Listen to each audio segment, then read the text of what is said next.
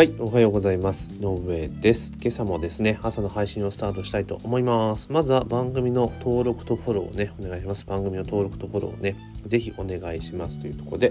まあ、昨日からですね、研修で東京のですね、外れの方にある、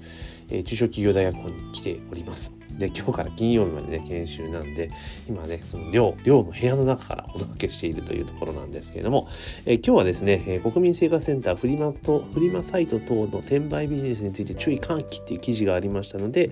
まあそれについてねちょっとねお話をしていこうというふうに思います。で、記事によると、独立行政法人国民生活センターは2月10日、フリマサイト等での転売ビジネスに関連した相談が増加していると発表し、国民に注意を呼びかけましたというところですね。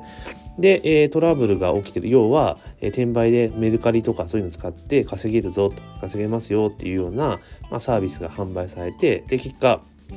まあ、説明通りには稼げなかったと。で高額なサポート料を支払ったりサポートとは何もないという相談が全国で増加しているというところなんですね。で2020年度は、えー、1256件の相談。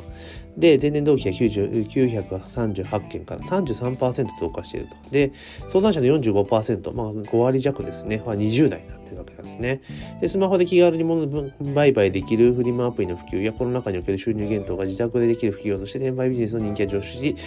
で消費者などに狙った悪質なサポートサービスビジネスが横行している可能性がありますと、まあ、いうところなんですよね。で、えー、まあ、読んでいくとですねえー、事例でいくと副業としてフリマサイトを通じた転売ビジネスを紹介する事業者のページにたどり着き1万円のガイドブックを購入していますでその後、えー、事業者から勧誘の電話があり、えー、相談の電話相談者転売ビジネスのサポートを受ける50万円の経コースを契約しています相談者は、え事業者のサポートに従い、フリマサイトに出品したものの全く売れず、損失が拡大している状況。えなお、え相談者サポート時が契約し返金保証があると言われたので、実際返金を申し込んだのが達,、え達成条件不可能で、条件を提示され、返金保証の対象外と言われた。というところですね。ああ、なるほど。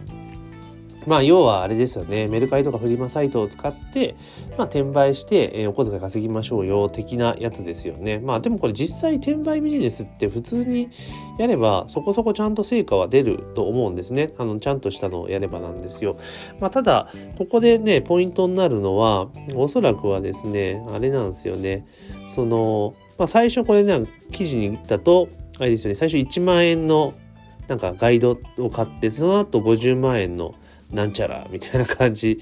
ですよね。まあそういったものですよね。1万円のガイドブックには教材を買って、で、その後、まあ、バックエンドでサポートを受けるなんかそういうのが、まあね、あったよっていうところで、まあ、50万円っていうので、まあ、金額的にはない金額でもねえなっていうところはありますよね。ただ、まあ、電話で勧誘の電話代わりとかになってくるとちょっとちょっと怪しいかなっていうふうに気もします。で実際こういうフリマアプリとかそうなんですけどあのちゃんとあのなんていうかなちゃんと需要とか術術とかちゃんとしっかりとリサーチしてやっていけば、まあ、それなりに例えば大金は稼げないにしても普通にお小遣い程度だったら普通に稼げるはずなんですよ。実際問題として。だけど、あの、これ両方問題があって、あの、一つは言われた通りにやらねえ人がほとんどっていうのがまず第一点。あの、やった気になってるけどやってない人が多いっていうのも一個あるんですよ、理由として。こういった、あ、なんか、稼ぐ系のコンテンツとかっていうのは、あの、もちろんその人によってやり込むの度合いが違うのですげえやり込む人はやっぱ結果出すしそうじゃない人はやっぱ出さない人も結構多かったです。やれないやり結局やれなくて結果が出ないでやめてしまう人は多かったりするのは事実なんですよね。だからちゃんとしたノウハウがある場合ですよ。そうじゃない今回の多分ね記事のケースはなんか怪しいなって気がするのでうん。で、で、その後、で、問題なのは、そのね、あれですよね、なんていうかな、え、サポートするぞって言ってたくせにサポートしねえっていうのは、これはもう問題ですよ。契約違反ですよね。うん、だって、サポートありますよって言って、え、契約をしてたわけだから、申し込んでもらったわけだから、これサポートしない時点で、まあ、契約外って 契約違反になるわけですから、別に契約解除のね、要件全然満たすと思うんですよね。で、結局はなんか返金保証あるって言われたのに、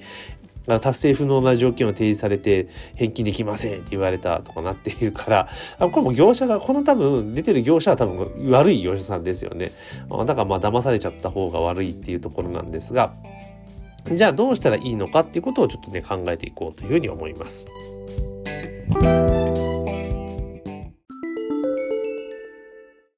はい、ここでお知らせです。えー、私の上ですね、ストアカという、まあ、オンライン講座のプラットフォームでですね、今話題の音声配信について、ミンメディア勉強会という講義をやっております。えー、この講座にご参加いただきますと、えー、この音声配信、ポッドキャストのですね、アカウント解説から、え実際の配信まで、実際のワークを通じてですね、その講座内で自分のポッドキャスト番組が持てるようになります。毎週ですね、講座開催しておりますので、ぜひ自分も音声配信、ポッドキャストをやりたいなっていうふうに思われる方は、ぜひね、概要欄にリンクを貼っておりますので、まあ、そちらの方からね、講座のご案内ページをご確認いただければというふうに思っております。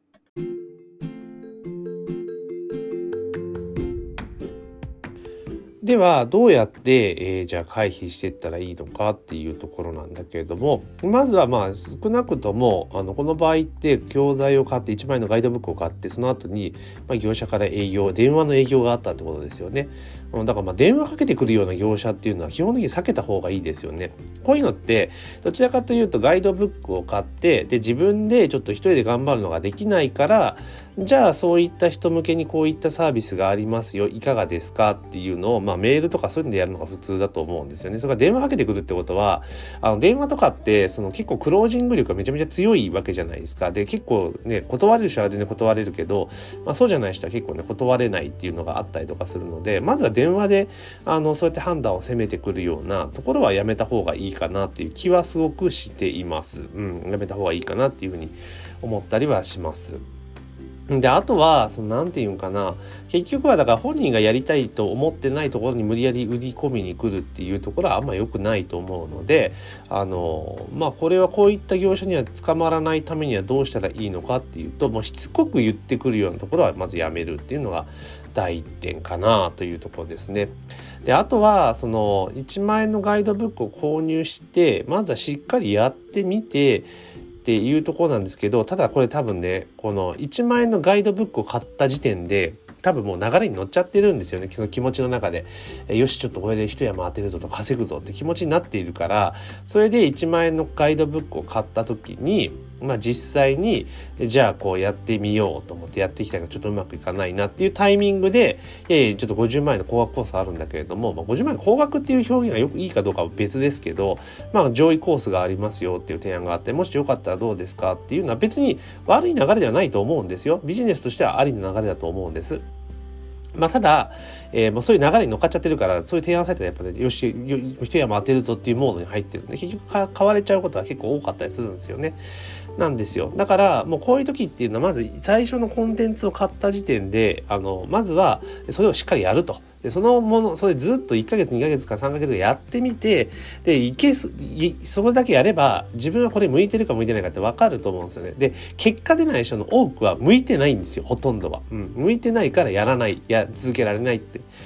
ことになるからだから最初の向き不向きっていうのをその1万円の教材で判断するとあでこれちょっと自分楽しそうだなと思った場合って意外に1万円の教材で結果出ちゃうんですよね。うん、出ちゃうんですよ。で、さらにちょっと稼ぎの幅を上げたいなと思って上位コースに参加するのはありだと思うけど、まあ、そうじゃなくて1万円の、で、そもそもね、立て付けとして1万円のガイドブックで結果が出なかったらダメなんですよ。うん、詐欺に等しくなっちゃうじゃないですか。〇〇円稼げますよっていうガイドブックをそういう売りで売ってたけどでそれだけで本当にややれば完結できるんだったら問題ないんだけどもそうじゃない場合っていうのは良くないわけですよね。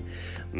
ん、だから、まあ、今回のこの記事に出てるケースでいくと絶対業者が良くないと思うんですよね。だって最初に約束したこと守ってないわけですからだからこれ返金請求とかっていうよりもむしろ出るとこ出てあのしたら多分すぐに返金されちゃうんじゃないかなっていう気はちょっとしましたりしますけどね。まあいずれにせよ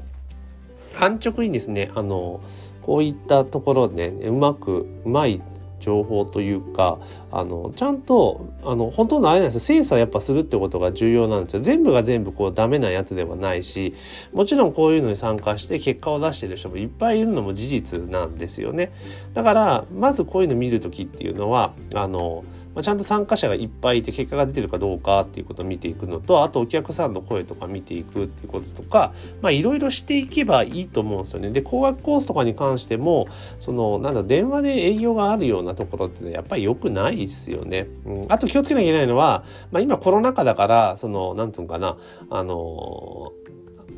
セミナー会場でってことはないとは思うんですけれどもやっぱりですねあの直接話をされちゃうとあのセールスうまい人だったら本当にうまく売れちゃうんですよね。うん、だからその欲しくないとかちょっとどうしようかなって迷ってる人の後押しするっていう意味ではあまだ迷ってる人の後押しする意味では結構有効なんだけれどもへ下手するとその直接話してると欲しくない人にも売っちゃ売れちゃったりするんですよね。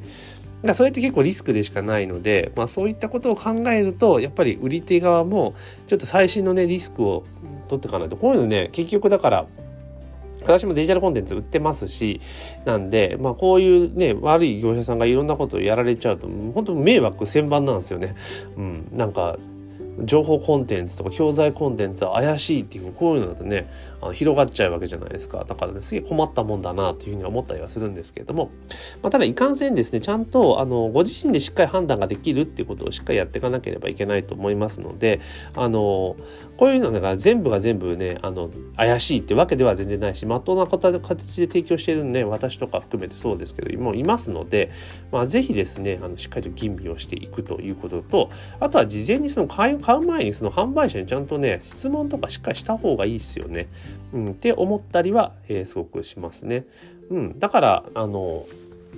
やっぱりですねこういうのって本当に、えーなんつうのかな、情報をちゃんと知ってるか知らないかによって判断の軸って変わってくると思うんですよね。だから、やっぱり情報弱者が結構こういうの食い物されちゃうリスクが当然あるので、まあ、しっかりと自分でご自身もね、情報をしっかりゲットして、まあ、やっていくっていうのが、まあいいかなと思います。で転売ビジネスって別にね、なんかね、こういう書き方すると転売自体がこういけないっていうような、えー、見え方になっちゃうんで、これもどうかなっていかがなものかなって正直思ったりはするんですけどね。まあただ、まあ、こういった一部ね、悪い業者さんがやっぱいるっていうのも事実ですから、まあしっかりとですね、えー、騙されないように、えー、していただきたいなっていうのと同時に、まあ、ちゃんとやってる業者さんもいるんだぞってことも合わせて認識をしていただけるといいんじゃないかなというふうに思っております。というところでですね、えー、今日は、えー、トラブル増加国民生活センターが転売フリマサイトで転売ビジネスに、注意喚起という記事がありましたので、まあ、ちょっとそれについてですねちょっと思ったことをお話をさせていただきました、えー、ぜひね番組の登録とフォローをね忘れずにお願いします。番組の登録とフォローをね忘れずにお願いしますというところで